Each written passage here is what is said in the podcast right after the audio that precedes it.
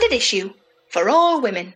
Hello, Jen here. Happy Christmas, you lot. As a little treat to you, and in the absence of regular live shows over the last couple of years, we've all gone and picked a blast from the Gigcast past for your aural pleasure. I said aural. You might remember, and if you don't, you're about to remember forever that at the Edinburgh Fringe in 2018, in the most fucking glorious bit of festival programming ever, Luisa Omielan, Janeane Garofalo, and Su Pollard all happened to be in the same city at the same time. Has that ever happened before? I don't know. Maybe. Have they ever been brought together on the stage before alongside the boss Sarah Millican? Uh uh who could have possibly known what the world had been missing up until that point? Because, listener, if it's not abundantly clear from my giddy tone, fuck yeah, we brought them together on stage. Now, I might have mentioned on this podcast before that Hi-de-Hi was in fact filmed in my hometown of Harwich. One of the enduring memories of my childhood was playing the flute, or possibly pretending to play the flute, because could never keep up, in the Harwich School Band as the musical accompaniment to one of the twins from Hi-de-Hi Nessun Dorma really, really earnestly at the local school fete. In fairness to him, earnestly is probably like the only way to sing Nessun Dorma. But anyway, I digress. Me and Su had a lovely chat backstage before the gig about how she taught a parrot in the local hotel to say, Piss off, you bastard! And from that chat, I knew to expect a corker of a show, but nothing could prepare me for the moment Janeane Garofalo asked Hannah, What is a Philip Schofield? or the big reveal of Su's tiny suitcase. Mick and I stood doubled over in laughter at the bar of the stand in Edinburgh as Hannah stared wildly at us from the stage. It was wonderful. So here it is for you again. Happy bloody Christmas. Don't say we don't treat you. Welcome to the Standard Issue Podcast.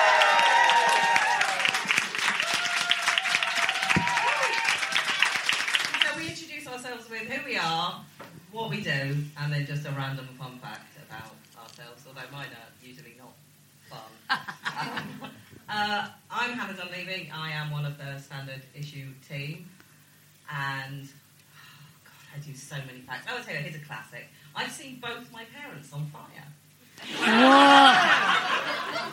Was that just before you went to prison? my mum was a classic 70s mistake, using a gas hob with a caftan on. that must have happened so much. And uh, my dad was pissed up doing a barbecue, and I think he like breathed on it too heavily or something, and it all went up. Yeah. Happy, happy childhood. Uh, let's move down to Luisa. Yeah. Oh, um, hello everyone. Uh, so nice to be here. So my name's Luisa Omielan. I'm a comedian. Um, I've got a show at the moment called Politics for Bitches. And a fun fact I have, it's not really that fun, but she is adorable, is I've got a Bernese mountain dog. And um, she's a pup still, so she's one, but she weighs 54 kilograms. How much, how much is that in real money? Because I'm old. Um, I, I, How many, well, how many stones is that? Does I don't know how many stone that is, but I weigh 84 kilograms and she's 54. So to give you to put it in perspective like that, um, and she just likes to jump on my face at four o'clock every morning. So I know men like that. really quite nice. oh, sorry about that. That was just a little interjection, darling. Feel free. Feel free. Wish it was a man and not a dog, but there you go. Pleasure. Um, uh, my name's Su Pollard, and I'm probably best known as uh, Peggy Ollerenshaw from Hi-de-Hi. And oh, thank you. And it's amazing because Sarah's just written this book, and it's fantastic. And inside there's a photograph of her when she was really young. And uh, so she says, "Can you sign this for me?" Which I did. And honest to God, I could have been her. The same was so alike. So I, she's now Pamela Ollerenshaw you know, as her next name. And uh, I'm having a really lovely time, and it's very, very nice to be here. And thank you very much all for coming. Lovely. Yeah. Lovely. Uh, I am Sarah Millican. I am a comedian and a writer, and uh, thanks for plugging my book, Su. Uh, uh, and I, yeah, I was called Peggy at school. I was called uh, Peggy, and I because she's my favorite character, so I was always thrilled because I thought she's really funny. But I was also called uh, Norma No Mates. uh, so I guess I need to meet uh, Psycho. I don't know. Uh, uh, uh, and uh, I suppose that's is that enough of a random fact Yeah, about me? That'll do, yeah. fact. Janeane, name and what you do, and a random fact about yourself. Uh, my name is Janeane Garofalo, and I have a show at the Gilded Balloon called Put a Pin in That. Random fact, meaning something, because nobody even knows who I am. So Is it some- like somebody that don't, don't know about you? Because that, Yeah. I could say anything, you don't know anything about me. um, I, I, I, I, I, I, my tights go all the way up to here. I can prove it. Perfect. Oh, let's have a look. Oh wow! Yeah, fabulous. That's a great fact. Hannah, do you want to start Should we start with question? the question? Yeah. Okay. Um, first question. Um, what is the anecdote that your family repeatedly tell everybody else about you? Let's start with Luisa. Oh Lord, the anecdote that my family always repeat about me. My family don't really like me, to be fair. So they don't really. Um, they don't really. It's always me being like, "Do you remember when I did this?" And they're like, "Shut up, Luisa." like it's kind of the other way around. So it's probably. Um, What yeah, anecdote do you tell about yourself then? Uh, what anecdote do I like telling about myself? Um, I had a bum operation once. That's not the anecdote I want to share, but it's the only anecdote that when I, you? yeah, because everything else I share on stage, so I don't really think of it as anecdotes because it's work. But the only thing I don't share on stage is that I had a bum operation once. So I guess that's the I had a bum operation Uh, once. To, to, Please elaborate. Yeah. It's really, uh, it's really not that exciting. Um, it's really, um, uh, basically, I mean, it's not really what I wanted to share, but we're here. I uh, was um, 19 and I was in a club and I was gyrating against this guy and I was like, oh, he's got a, you know, and it, I moved away from him and I still felt something. I was like, oh shit, what's that? It turns out I had an abscess in my butt and it was very big and um, You thought it was an erection. yeah, I thought it was an erection. Yeah, because I was pressed it. I was pressed it. I was, I was quite large, um, but I was 19 at the time, so I didn't know much about various sizes. I just thought it was. Anyway, the point is, I uh, left it and thought it would be fine, and uh, didn't think much of it. And then um, I started fitting, and uh, it burst through my skin, and um, I um, was poisoning myself with my own shit because it was going into my bloodstream. And um, and it's a great story. And um, I know this I is because you, you're telling this story because you don't have an answer to the question. But if this was your answer to the question, if this is like every time your family saw one of your friends, they'd be like, "Oh, let us tell a, a funny story about Luisa." Fucking hell! This is why I don't have an anecdote. I don't have one. So it is, so basically, if you ever have an anal abscess, a go get it checked, and b um, what you don't know is about your bottom is that it heals from the inside out. So anything else, you put plaster on it. So I had to have an open. I had two bum holes for about six months, and it heals from the That's outside marvellous. in. So, um, I mean, you you asked the question, so I think I may make my dinner date later than I imagined. Leave it for three hours, not like half past two. Bless you. I think that's hilarious. I've never discussed bums at lunchtime, have you? Oh. It's marvellous. What about you, Su? Oh, well, I, I always tell one against myself anyway. It was hilarious. You know, sometimes when you're touring and you, you think, oh, let's go and find a club. But this was in Coventry. Yes, they still do stuff in Coventry. what a place. Anyway, uh, the people are nice, but, you know, it's dismal. And I went out for. Um, uh, I, thought, I went to this club and I saw this bloke. I thought, all right, on, he's absolutely bloody gorgeous. So anyway, of course, uh, he said, do you want to come back to my place? And of course you do immediately. He was fabulous. Sadly, of course, when I got out into the real world and there was a light on, a lamp, oh, you've never seen his eek. That is, that is theatrical for face. Let's, he had a bleak eek, which means it was ugly, ugly fuck, dreadful. I thought, what am I going to do? Anyways, I thought, I, don't, I didn't want to let him down, you know, I would now. But, you know, when you're a bit young, I thought, oh, I'll go. You know, it was all marvellous. Anyway, so there we were, on, honest to God, we were in this bed And it was the most hideous time of my life because the duvet was bloody Thomas the Tank Engine. and I thought, I thought, perhaps I'm in his son's bedroom here, you know. Anyway, and there he was. And of course, I was going, ah, ah, ah. No, but I had a headache because he had this headboard. and of course, I had a headache for a whole month, but he went out and he got me some paracetamol. So basically, never give the impression that you're having a whale of a time on a hard headboard because you're not. It was. This is wait. That's Oh, yeah. the that's It's the bringing it all back. Tell, this is the anecdote your family tells. Yeah. Yeah, my family tell it. My mother's ever so, she's forward thinking, she's 96. yeah. She tells it to anybody that comes. The carpet man had it the other month. It's hilarious. Moving swiftly on. Janeane, is there a story that your family tell about you? Not not really. And and actually, and I'm not. Uh, the, the only thing I can think of is, and it's my older sister tells it intermittently. Uh, when I was younger, I I wanted to change my name to Pistol. What, I don't know why. I don't know why that was, but it's I, a cool name. and, and it's not an interesting anecdote, and I guess that's why it's not that often repeated. But that's the only thing I can. I, mine was um, my mum tells this story to like any potential boyfriends. I mean, I shouldn't have really have them anymore because I'm married. But um, uh, that when I was six and we went on holiday, um, I walked around the beach on my own, which is probably not a good thing anyway. Uh, and I uh, it was a topless beach, and I walked around and I counted all of the boobs. and I came back and announced ninety-seven. Wasn't very good at counting.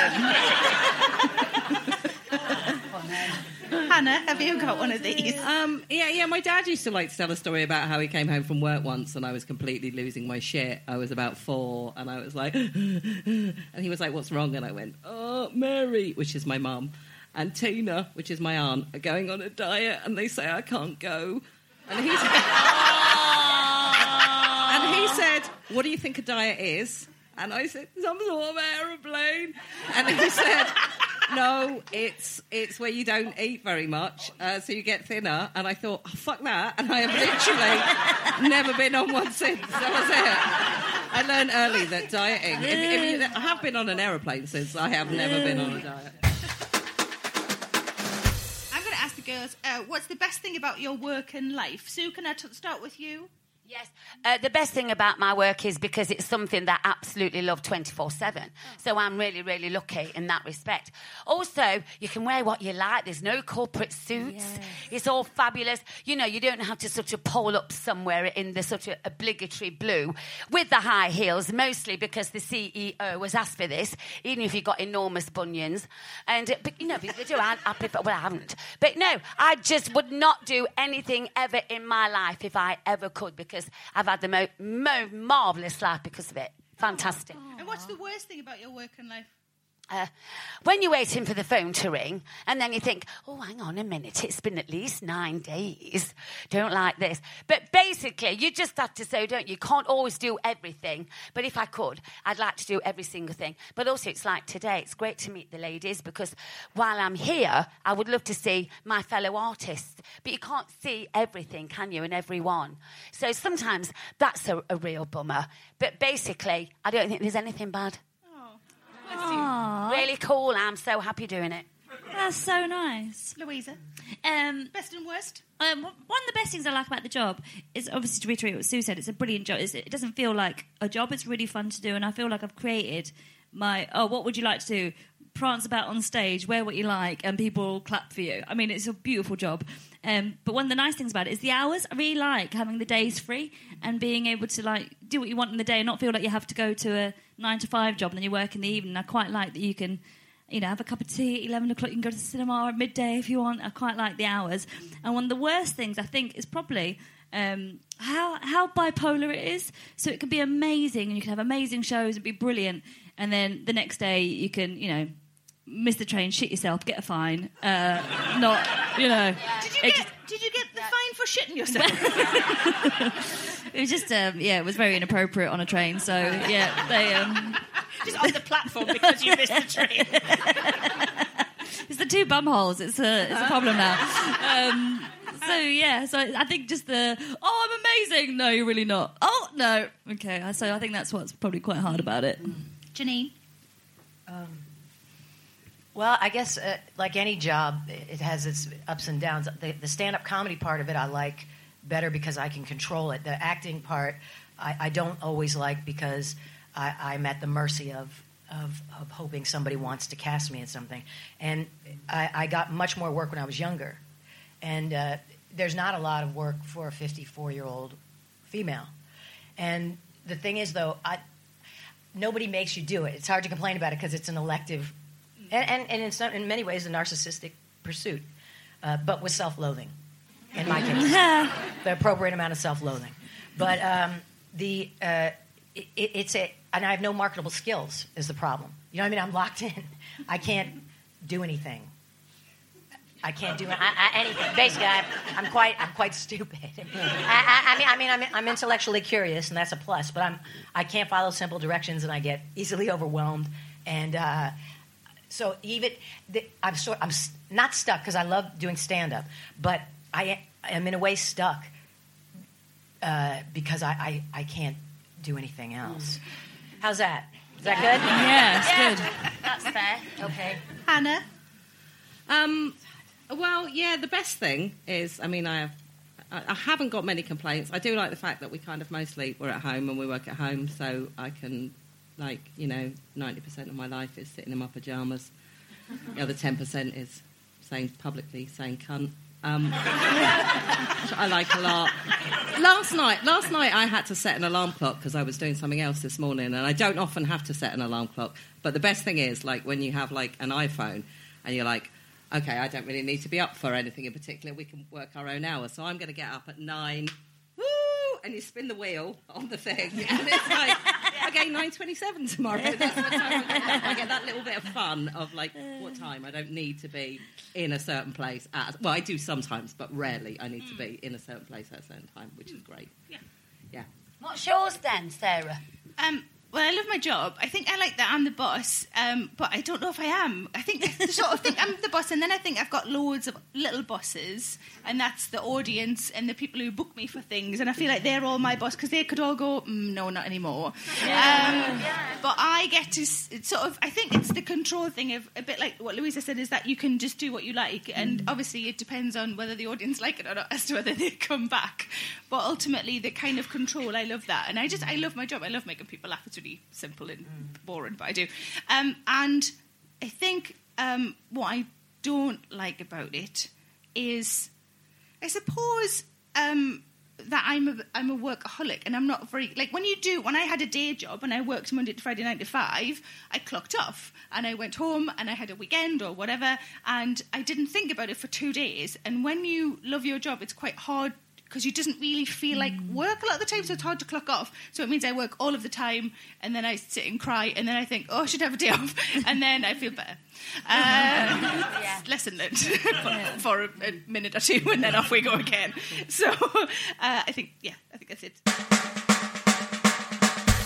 you got a question I have. Go Yeah. If you could change one thing about yourself, what would it be? I'm going to start with Janeane. Ev- everything. Honestly, it's I can't, it's so much more than one thing.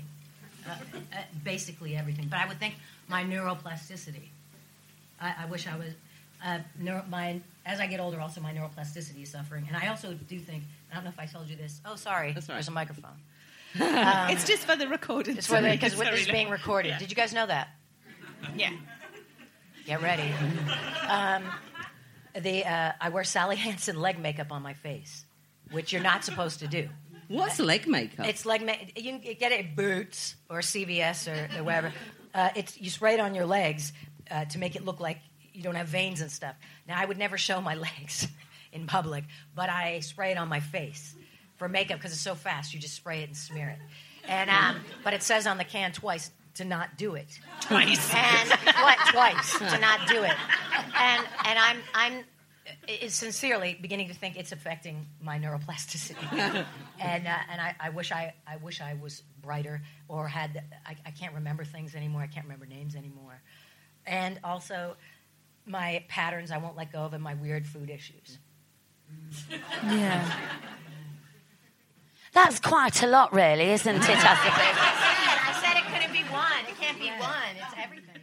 I know. So, Well, I would absolutely, really, really, if I could, I would have IBS. Now, people say, how could you? But let me elucidate. This stands for ironing board stomach. That's what I would love. I say to my sister, you cow, you've got IBS. She's 60. She looks about 59 and a half. No, she looks about, about 43 and she looks absolutely great. And I admire her so much. God, she's grafted.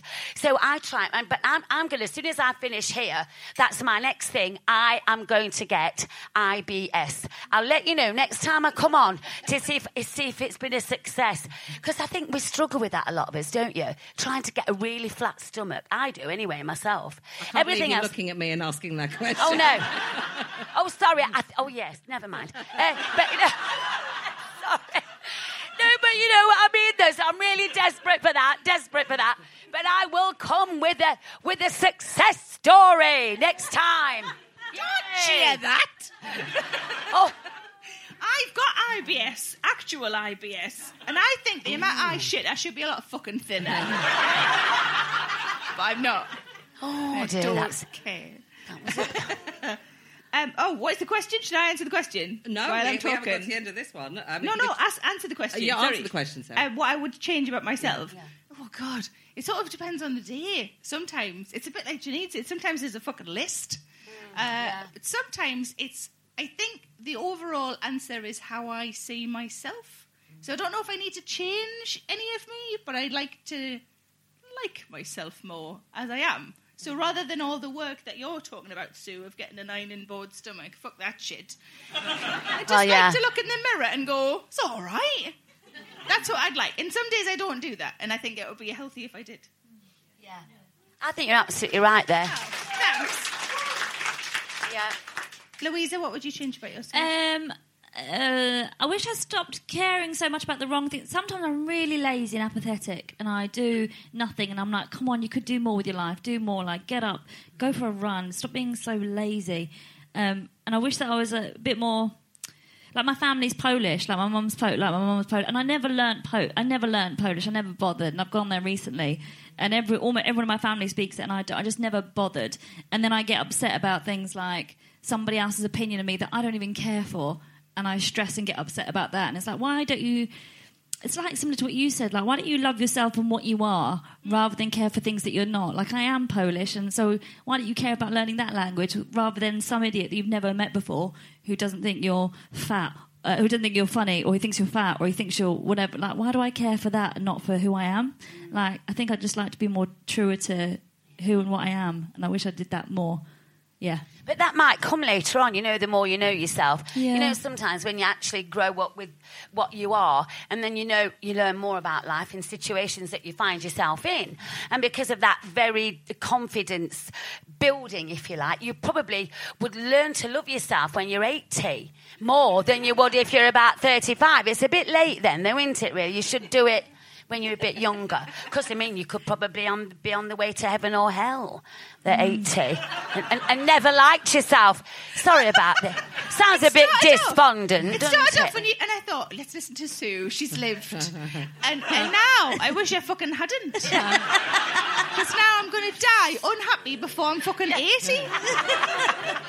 Hannah, what would you change about yourself if you? Well, yeah, there's loads of like little things, and because I answer this question a lot, I get to say a different thing every time. Like Oh. it might, this might be the day it actually happens. So today, I would like to be a little bit taller because I Ah. am really. Uh, you're you're not tall either, are you? I am fed up of having to ask people to pass me things in supermarkets because they're too- pornos. Actually, can I, can I, can I say usually breakfast cereal. but- People love it when I ask them to. They feel useful, uh, honestly, because I'm constantly asking people to reach things in supermarkets. I'm five foot one, and they seem delighted by it.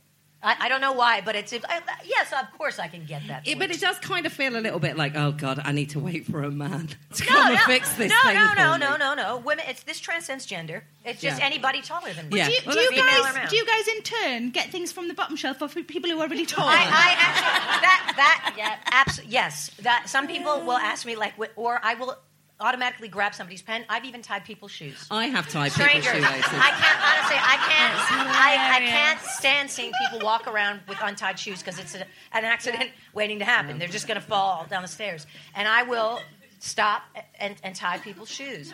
They they uh, they seem oddly uncomfortable with it, but uh, but I, but people who get things uh, seem delighted by Yeah. it. So you shouldn't wish to be tall. I thought you were taller. No, I am five foot one. No way. Yeah, I am also little. I yeah. thought you were taller than me. But oh, thank you. Oh, you're welcome. You're welcome. I mean, it's a value neutral statement. I just Yeah. I thought you were taller than me. I don't know. I always felt quite competitive because I was ridiculously little. I mean, I am a bit taller now, but when I was mm-hmm. when I was younger, it was you know when there was that line they used to make you do for what you were being a school fat. I would just go to the end and just stand there because I knew it would be Actually, me. I was always there was always a little boy though at that, in that age. You know, when little Yeah. little the, before little boys grow, there's a, there was always a little boy who was last. I was always second to last. But I, I don't care. I think it's harder to be tall, much taller when you're younger. It seems Yeah, to me that probably. they struggled more. The mm. the, women, the girls that were taller. It was harder to get served in bars, though. When it was you were a harder to get served in bars. No, I mean, been. I didn't have a growth spurt till I was about 15, and everybody else I knew could go to a pub at 15 and get served, and they were like, like why are you 12? Go away. Don't be so, you're not going in here. But, Of course, now. So you couldn't drink when you were 15. no. Well, actually, I could because my parents were kind of liberal, but there you have it.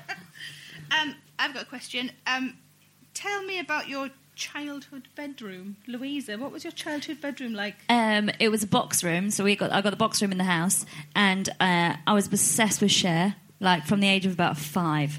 I love Cher, and I would have her on cassette tape, and I had a Cher poster, Cher um, uh, album covers, um, a Cher T-shirt, and I would, um, when I was really upset, Cher's got a song called "Baby Save Up All Your Tears, You Might Need Them Someday," and um, whenever I'd cry when I was younger, I'd put that song on and be like, "Cher saying stop crying." I thought you were saying like save up all your tears like in a jar. well,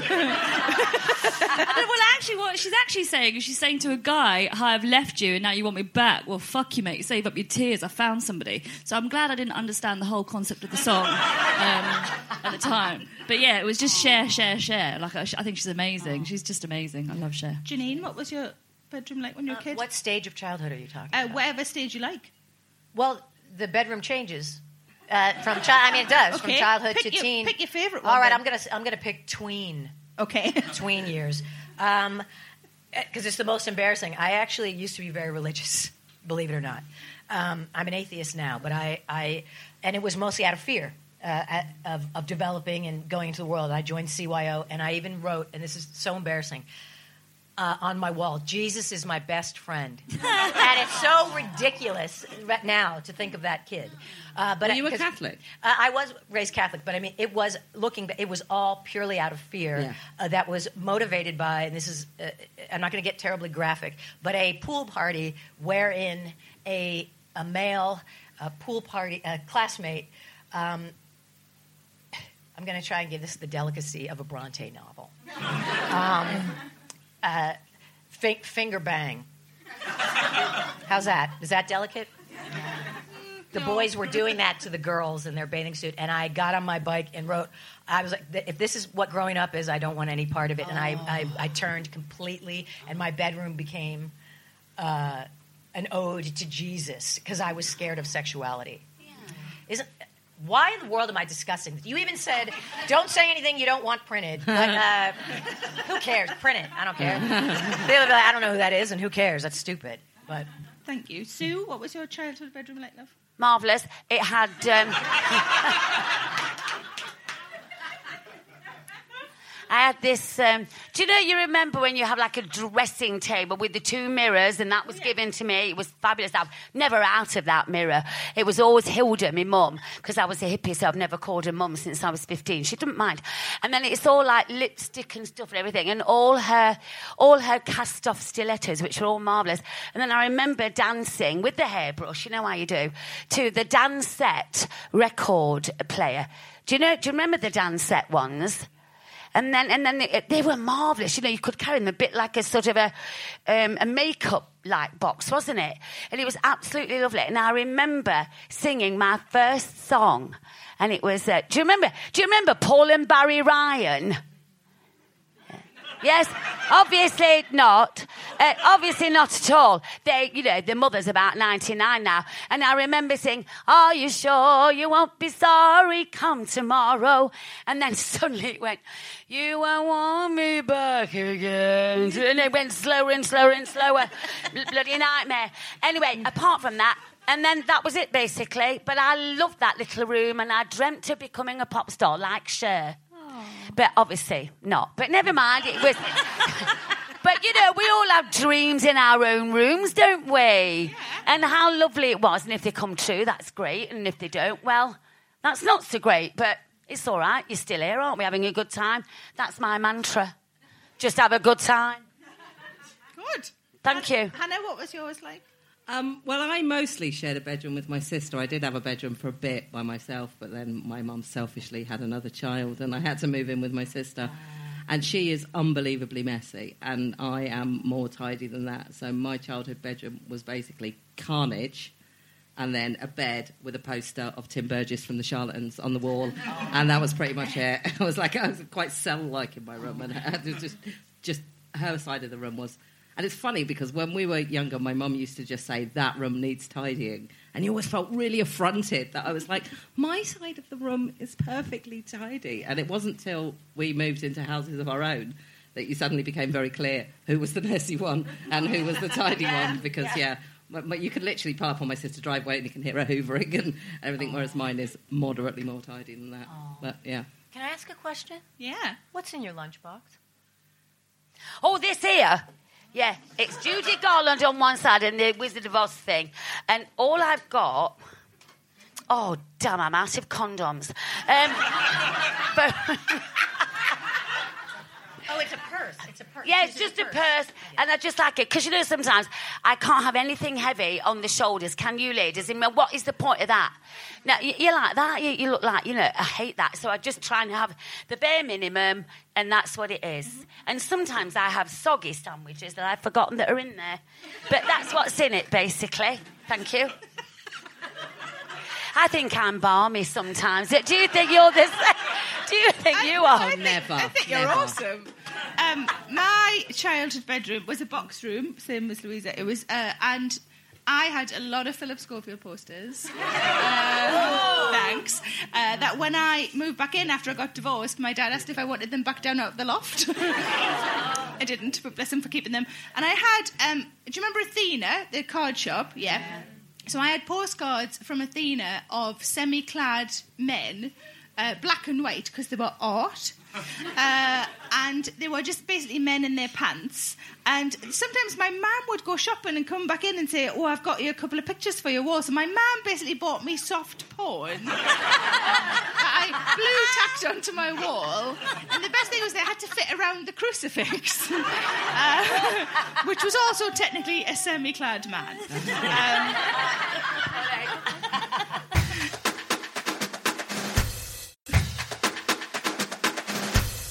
it's my turn for a question, isn't it? Yeah. What, what do you consider your proudest achievement to date? I'm going to start with Janeane. Um, when I worked at a radio station during the Bush era that tried to get uncensored news out uh, to people, I stopped doing stand up and stopped acting for about two years. And I worked with Rachel Maddow and Al Franken and Marc Maron and um, a number of people. And I feel like that's the only important thing I've ever done. I'm, I'm, not, I'm not being self deprecating, I'm saying that's the only. The, o- that really is the only important thing I think I've ever done, other than, you know, fostering dog, fostering animals and stuff like that.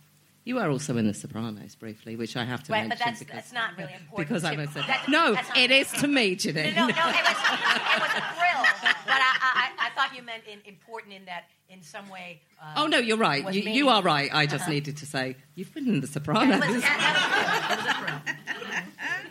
Luisa, Um, do you know what? It's uh, it's forging a career in comedy for myself. is Something I'm really proud of because I've always wanted to be a comedian since I was really small, and um, I found it hard to get into, and I didn't couldn't get into drama school, didn't have the money for that stuff, and the fact that I've been able to pursue a dream that a lot of times was told no, no, no, no, no, it's not for you. I'm really proud of that. That I get to do what I love doing, and um, a second thing that I'm proud of is also I'm proud of my mum and my mum's love. So my mum passed away from cancer last year, and I'm um, I'm really proud that um, of her, and I'm proud that I got to be there with her for her last. I'm I'm proud of I'm proud of her. I'm proud of I'm proud to be her daughter. Oh, that's lovely. Yeah. I would have said that. My mom died of cancer too, but I was a little kid. I was a little kid. Ah, mate. Mate, you should have opened with that and not the soprano would've thing. said Yeah. yeah. So, Um, I think I'm just um, really proud of my family. My sister were a great unit. My dad died. He was the most fantastic. He was the R man, reliable. And it's just fabulous. And I'm really proud that I was brought up by the family I was brought up with. But most proud, really, of still trying to keep the standards that I developed from when I was younger and still the same person I was when I was about six. Because to me, it means then that you've got some consistency in your life. And also, you know, hopefully never going to get up myself because I really know, you know, I'm grounded. And, and that's what I'm proud of, I think. Thank you. Sarah, I, I think when you said you're the, still the person you were when you were six, I sometimes think that I'm still at least the person I was when I was 10. I went on holiday to America once with a couple of friends and we were going to go shopping and one of the friends said, uh, which shops would you like to go to? And without even thinking, I just went, bookshops and pet shops. I'm still the person that I was when I was 10. Um, I think, oh God, I'm proud, similar to Luisa in that I'm proud that I, like, I've got a career and that I've got a career that I love and that I, you know, sort of work hard at it. Um, but also, standard issue, I think, considering it's, you know, it's not me that does the work, you three do the work and you do it so exceptionally well, but I'm really proud to be part of something that I think is a bit of a fucking game changer, quite frankly. Um, so, yeah. Hannah. Yeah, what Sarah said. Um, that did that for me. Uh, I, on an entirely unrelated note, talking about bookshops, there is a bookshop down Leith Walk that I discovered yesterday that I went inside. There was no one in it. After shouting hello for ages, a man appeared and we asked for what we wanted and he didn't have it. But he said, um, I can make you a cup of tea if you're interested. Now, if anybody knows anything about me, this is like normally the one thing that will make me do anything. And I said, I'm in a bit of a hurry. He literally holds up a bottle of whiskey and does that. And I was like, oh, fuck, he knew I was coming. He's trying to lure me in. Mick said, next thing's going to be, do you want a nap on the sofa? And I'm like, I live here. So it's down Leith Walk. There is an amazing bookshop. They give you whiskey. I'm proud I found that. Quite frankly.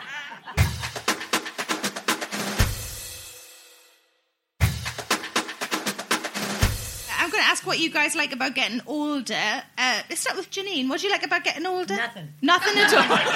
Nothing. Sincerely, nothing.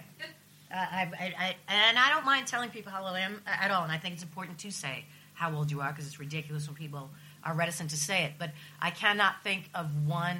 Uh, actually, there's one slight positive uh, in my asexuality. A, being asexual now, you don't care anymore if anyone finds you attractive, I, and it frees up your mind to think of other things. If that's a plus, I think it is. I don't know. I mean, it, it, it is in one way when you don't care about trying to attract someone. But then, you know, and part of it is that I've lived with my boyfriend for 17 years, and after 17 years of living together, that you know, those days are long gone. Um, Did you did you do a lot of jigsaws? do? I'm sorry, jigsaw. Like- what? yeah, jig- Puzzle. or like puzzles. I don't understand. Oh, I was just thinking to fill in the time when you normally would have been fucking. Oh, oh, actually, that we don't need to be vulgar. We don't need to be vulgar. I here on do. standard issue. If you're talking about sexual congress, uh, I never was that much into it, to be quite honest. And uh, I used to drink a lot to, to, to be normal, the way other people were sexual. I would always get It's like you're British. Uh, I know. Well, actually, I did the 23andMe uh, ge- genomic. Uh, I am 54% Irish. Are you? Yes. Well, my mo- on my mother's side, my mother's grandparents are from. My mother's parents are from Northern Ireland, and my father's parents are from Southern Italy. And um, but odd, how can you be 54? Oddly, it was 54 percent Irish. So if that, but they don't drink as much as Americans do. That's a myth, right? I, I heard it was a myth. I, honestly, I had heard that was a myth, and it was an unkind myth that the Irish drink that much. Is that untrue?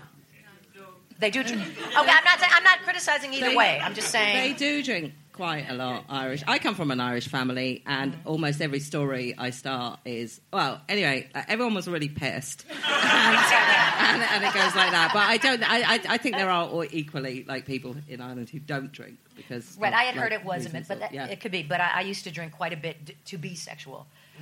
Um, anyway, I'm going to stop talking. It's so ridiculous No, what I- I've been talking about on this show. Put a mic in front of somebody and they'll just say anything. No, I, I have a question about that. Yes? If, if you uh, do, you find that if you have decided that you're not interested in that, that it makes people more interested in you. No. Okay. There was a brief spike in my 40s, actually, where younger men seemed to be more attentive.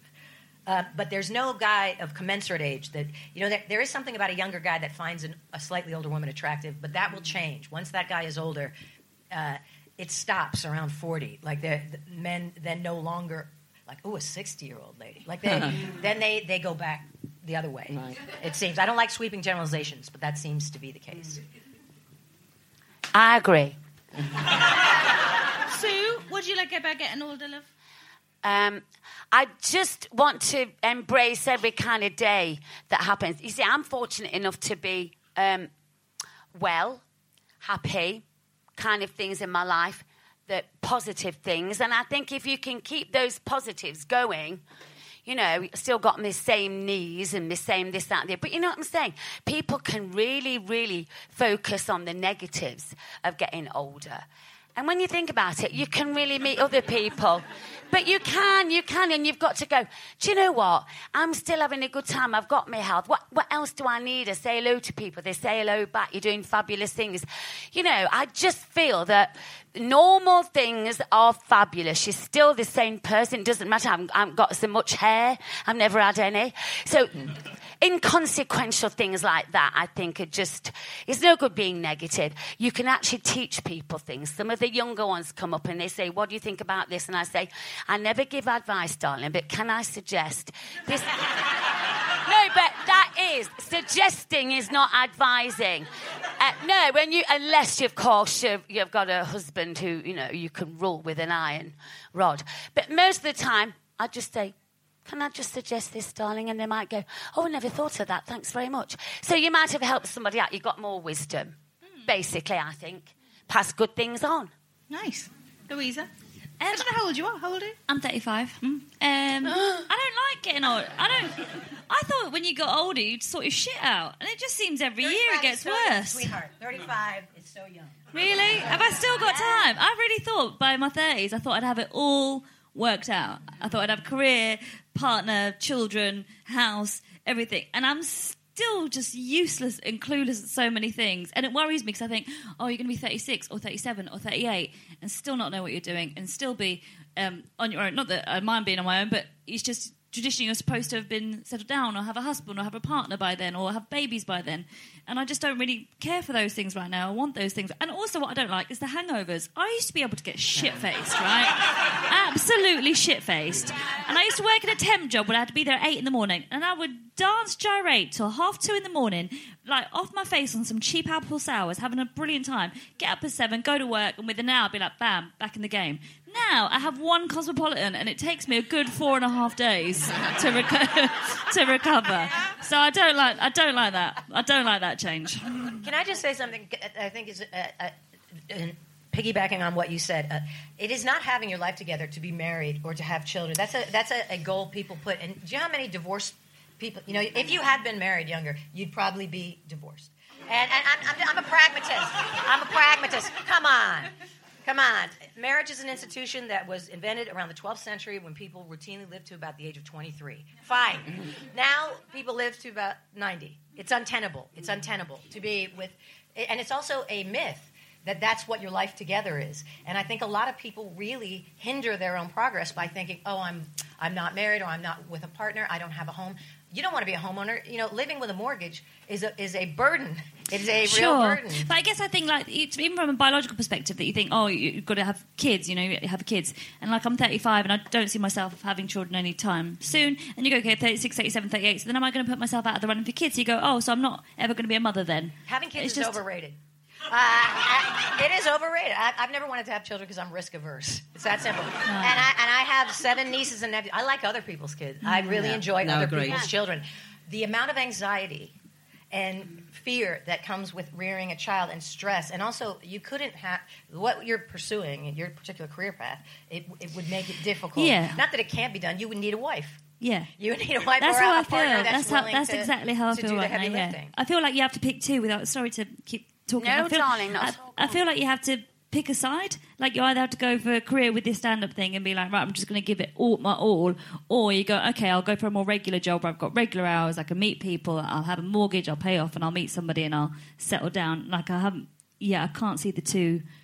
But what is settling together. down? What does that mean? And, and you know, think about Yeah. how many people who, who are dissatisfied who have done just that. They thought that was the answer to something. It's not. It doesn't fill a void.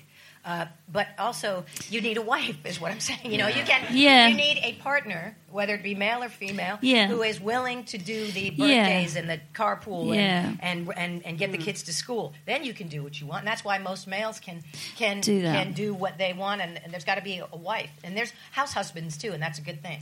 Luckily, that's changing the stigma of house husbands. But I, I always feel, feel when I hear people say, I, I don't have, you know, and you're so young, I find that strange because it's not the answer to something. That's not having your life sorted. I think it's because also because my mum passed away last year. So before, I know. So, so it's well, you know then, don't you? Like the difference. Like she was my family, so now she's gone. You go, who's my family? It de- it de- but see, every your friends are your family. You choose your family. You know, just because you're related to somebody. You know, I do not get along at all with 99 percent of my family. Uh, you know, their politics. Their Yeah. and you, and you make family. Mm-hmm. You know, that's the beauty of modern culture. That things have changed, stigmas have, have changed. Mm-hmm. You do what what is right for you, and if you if you keep hanging on to what you think you were supposed to have done, you'll always feel like you failed. Mm-hmm. Yeah. Yeah. Oh my God, the microphone. I'm so You're sorry. right. You Can I- guys, uh, the listeners out there, Yeah. just missed some gold, just missed some wisdom Yeah. From the elder statesman. Black Very gold. sorry about it. And I'm, I'm, I'm trying to do my very best to get rid of total ageism. I can't, I can't bear it. What are you supposed to be like when you're 32? What are you supposed to be like when you're 80? Ageism has to stop. And sadly, it's catching. Over the years, it's because the way you're brought up, the way society is as well. And people, but luckily, uh, that's going out the window a bit more now. It's like you're talking about traditionalism sometimes, and perhaps I should be like this at 35. Uh, no, you should be, um, all, all you should be is happy. Every decade that comes that you're in, that's it. Just embrace it and never ask for anything else, to be honest. I think live for the now, be mindful. Thank you. I, I, I agree. I'm, I'm 44. I don't have children. My 40s have been way better than I think any decade since everybody just did shit for me all the time. So what's that? Naught to 10. Um, this, is, this has been the, the, the, the best one yet. I could do with a butler. Not a husband or a wife, but a butler. Just somebody to reach the high things. And, and when I come in and I'm like, oh, fuck, no one's bought milk. And I'm like, but only I live here. And I've only got myself to blame. It would be great if there was a butler. But, But the thing is, Sarah, because if you don't mind me asking, because you've got another very nice husband. Do you know what I'm saying? Yeah, but well, I know, but the other way. One after the other, they weren't at the Yeah. same time, but yes. But you see, I think it's great because you obviously that was the path that you wanted, and you've thoroughly made a great decision, and you're enjoying that. So you would Yeah, but I- advocate that. Yeah, but I didn't seek it out. I wasn't sort of, you know, I mean, I was divorced. I definitely wasn't looking for another one. Um, but then met somebody and fell in love, and it wasn't something I was looking for. What I was looking for was something, I guess, something to fill the gap of my marriage because it had been, it meant a lot to me. And then I got divorced, and I had this gap. and I thought I don't know what I'm supposed to do with the gap. Uh, and I started doing stand up, and I started to talk about my divorce on stage, and it, it sort of it felt like he didn't love me, but all of these people did, or at least like me for the 10 minutes I was on stage. And that filled the gap. And that was what I did. I threw myself into work. I think my proper job that I had in the civil service, I think they thought, great, she's going to throw herself into work, she's going to do shitloads of work. And I didn't. I threw myself into comedy instead. ah, civil service, fuck you. Um, and uh, and that's where I met. So it was purely doing a thing that I love that allowed me to meet somebody and fall in love. It was never something I sort of looked for. Never wanted kids because I've got furry bins, as have mm. you. I feel like a mother sometimes, and I know real mums don't really agree with that, but shut up, having a dog's just the fucking same. I, I, I also really is. cannot believe that any woman would look at male comedians and think, I'm going to become a comedian so I can have one of them. Fair enough. disagree with that. I, Oh, really? I, like I used to be fascinated, but the, the, I like But George, George. Carlin. Actually, no, I, I dated. Oh, really? it, it's it's case by case. You know, there's good and bad in any walk of life, but or any job. But I used to be in love with Albert Brooks, George Carlin, um, did, uh, Bill Murray. You know what I mean? Like I, I just was like, oh, that's what I I need to be with a comic. And I thought, oh no, I can just do. st- I can just try and do it. Yeah. But I still find a lot of funny men incredibly appealing. I think if, if people are funny, smart and funny, I find that unbelievably appealing. Yeah. Oh, well, I'm being unfair because there are a lot of great male comedians, but like when I used to do But I comedy, yeah, there was a few that I was like, oh, Jesus. Richard Pryor was marvellous, wasn't he? Mm-hmm. richard Yeah. Mm-hmm. Yeah. I used to think, and do you know, some of the Americans are just fantastic. Phil Silvers, did you like him? Oh, I love Phil But they're all dead. Silvers. All the ones I like, Oh, they're gone. Phil Silvers. Can I ask, did you ever meet Richard Pryor? No, no, I never have, but I have met George Carlin, Albert Brooks, and Bill Murray. Oh, and, I, and I feel like I could die and go to heaven Yeah. if there was such a thing. Oh, yeah. Oh, I'm sure there is. Um, I wondered um, if uh, you could tell us your favourite fringe story. It could be this fringe, it could be a fringe of days of yore, just something that really sums up the Edinburgh Fringe for you. We'll start with Sarah. Oh no. Um, does it have? Oh, can it be a good thing or does it? It can be um, a good thing or a bad thing or uh, something in the middle. Oh god, because I don't drink, so I don't have loads of like. Oh, there was this time when I was pissed at the fringe. I don't have those stories. Um, or can I tell you something I'm proud of? Is that really weird? Yeah? Oh, uh, it's ten years this year. No, I meant, yeah, you can tell it. Yes, not, I yeah, it's can. weird. Yeah. Oh, it's ten years this year since I won the newcomer award. Oh, yay! Well done. no, no, I feel silly. But I only, I realised like the other day because I, I hadn't, yeah, I never know what year it is or month it is, uh, and I realised, and I was, I just, I'm quite proud that I've managed to fucking sustain it for ten more years after that. So yeah, it's not uh, the funniest thing uh, that I ever heard at the Fringe. Uh, is a friend of mine told me uh, that. Uh, was uh, Ronnie Corbett was up doing? Was he doing a show? Was he just watching shows? Can't remember. And they'd uh, seen him in the street. My friend had, and she said, "Did you know that Ronnie Corbett's wife looks like Ronnie Barker?" And that is the funniest thing I've ever heard at the Fringe. And I've seen many shows and performed many shows, but she was she is taller and white-haired, and it's uncanny. Um, there you go. That's fine. Luisa? Um, I, I I learned a really good lesson at the Fringe. It was a baptism of fire. So five years ago, I did a show called "What Would Beyonce Do?" It was my first stand-up show, and um, in the show, basically, the whole thing is I was mad in love with this guy. He dumped me because he wasn't ready for a relationship, and then he started dating somebody else straight away, and they got together. So the whole show is all about um, him and her, and fuck both of you, and la la la la. And um, I was doing the show at the Fringe on the Free Fringe, and a girl walks in, and it's the girl that he's started dating. And she comes in, and I was literally like six months ago. It was six months after we'd broke up, and, and I was like, "Oh fuck, oh shit! Like this is not the show to fuck up, Luisa. This is not the show to fuck up." And I, um, I did the show, and I nailed it, and I had a brilliant show. And she was like, "Oh my god, it's amazing, babe! Oh, I'm gonna call him, tell him all about it." I was like, "Cool, thanks, thanks." and um, and she, and it was a really hard show to do, to do. And ever since that, I kind of feel like whoever's in the audience, I can handle it because I did it in front of her. And what I was proud of myself is that day I did really well. But then the next day, I think it had like a like a backlog effect because the next day I went on stage. I said my first joke, the audience didn't laugh, and I was like, "Well, fuck yourselves then. See if I give a fuck. I don't need you. I don't need any of you. Leave. I don't need you, my stupid friend. Once you're gonna love me, why can't you make me laugh, bitches? Make me laugh. Fuck. And I ran off stage crying, and um. And um, afterwards, the audience members came out and they're like, "Oh, we were really sorry, we weren't laughing." And I was like, "It's, it's, it's okay. It's just yesterday the guy's girlfriend came in. It was a really hard show." And they were like, "Oh, we're sorry." I was like, "Thank you, thank you." so that's probably my favourite um, fringe memory. Yeah. Janeane?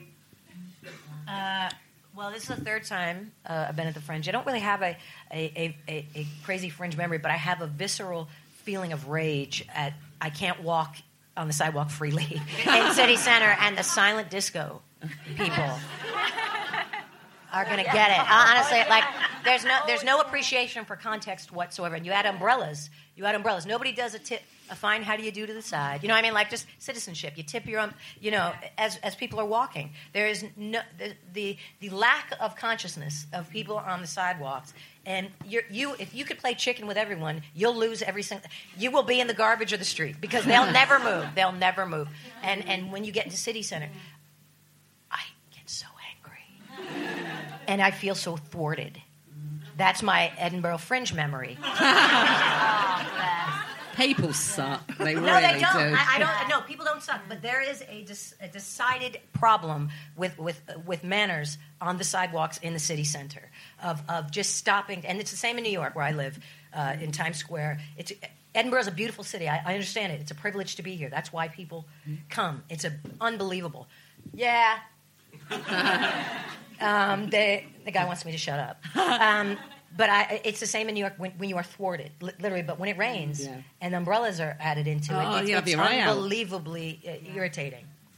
So sorry, people. But I, I like people. I'm not a misanthrope. I'm not a misanthrope. I'm a pragmatist. I'm a misanthrope. Su?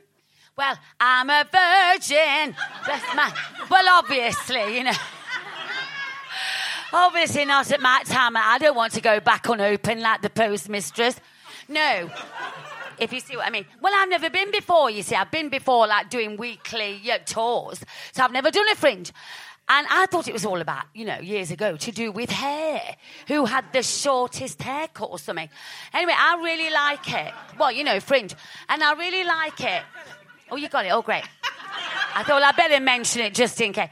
Uh, but I really, really like it. But it's, it's so funny. It's so, it's really weird. You're doing your show, and this one I'm doing, it's really quite, it's funny, but it's a bit sad as well, and it's kind of thoughtful. And then you just get into the thoughtful bit, and it's, yeah! From the next place. I'm in this thing called the underbelly. Well, I don't know what belly I'm in. I think it's white. I passed the deli belly and the jelly belly. Hmm. And if you go in the wrong door, you know, you fuck knows what belly you're in. But you know what I mean? But anyway, I've really, really enjoyed it, and I will definitely be coming again. Well, nobody has asked me. But everyone's been very nice, and thank you so much. Thank you. Hannah, what about you? Uh, well, we- we went to see um, Janeane last night, and your, the venue you are in, I I used to do comedy, and I did that stupid thing where I just decided I was going to become a comedian and didn't really like do any gigs, and found myself up at So You Think You're Funny, like finals, going, I don't know what I'm doing, and um, I was a bit nervous by this point.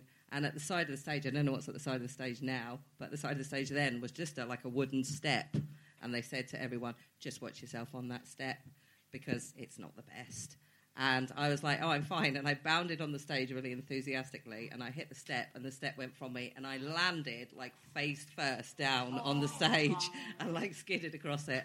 And I was like, oh, fuck it, I might get some sympathy vote in here. I just made the, m- the worst. Did the audience think that was like a setup? Did Oh, they yeah, think I it was like, I- I oh, had she's do- doing slapstick. yeah, I had to be like Norman Wisdom for the entire rest of the thing now.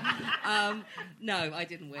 Uh, it didn't win me the sympathy vote, but I did remember that last night. Just thinking that thing where you like you really want to cry, but you're like, oh man, there's loads of people looking at me, and I have to say something funny, and my knees have splinters in them. Yeah. So I'm glad you didn't enter like that yesterday. there's no there's Is there not? Oh, they. And also, you mean you came from the front because it's backstage. I came from Oh, the backstage. Well, area. we were like there was like however many the people there are in it, like twelve of us Oh, or see what you're something. So we all had to load up from the side of the stage. Um, yeah, that step's gone. yeah. but there's a plaque with your name on it.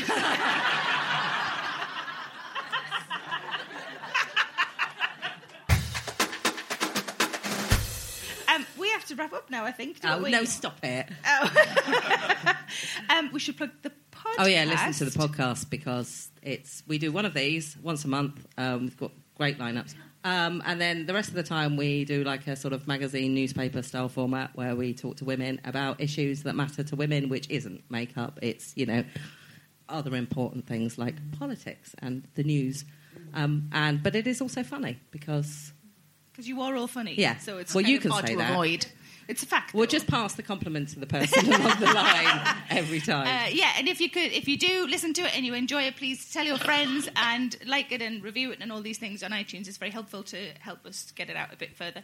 Uh, you've been an absolute delight of an audience. You really have. Thank you so much for coming. Uh, please join me in thanking our excellent guests, Su Pollard, Thank Lisa you. Oakland, Janeane Garofalo,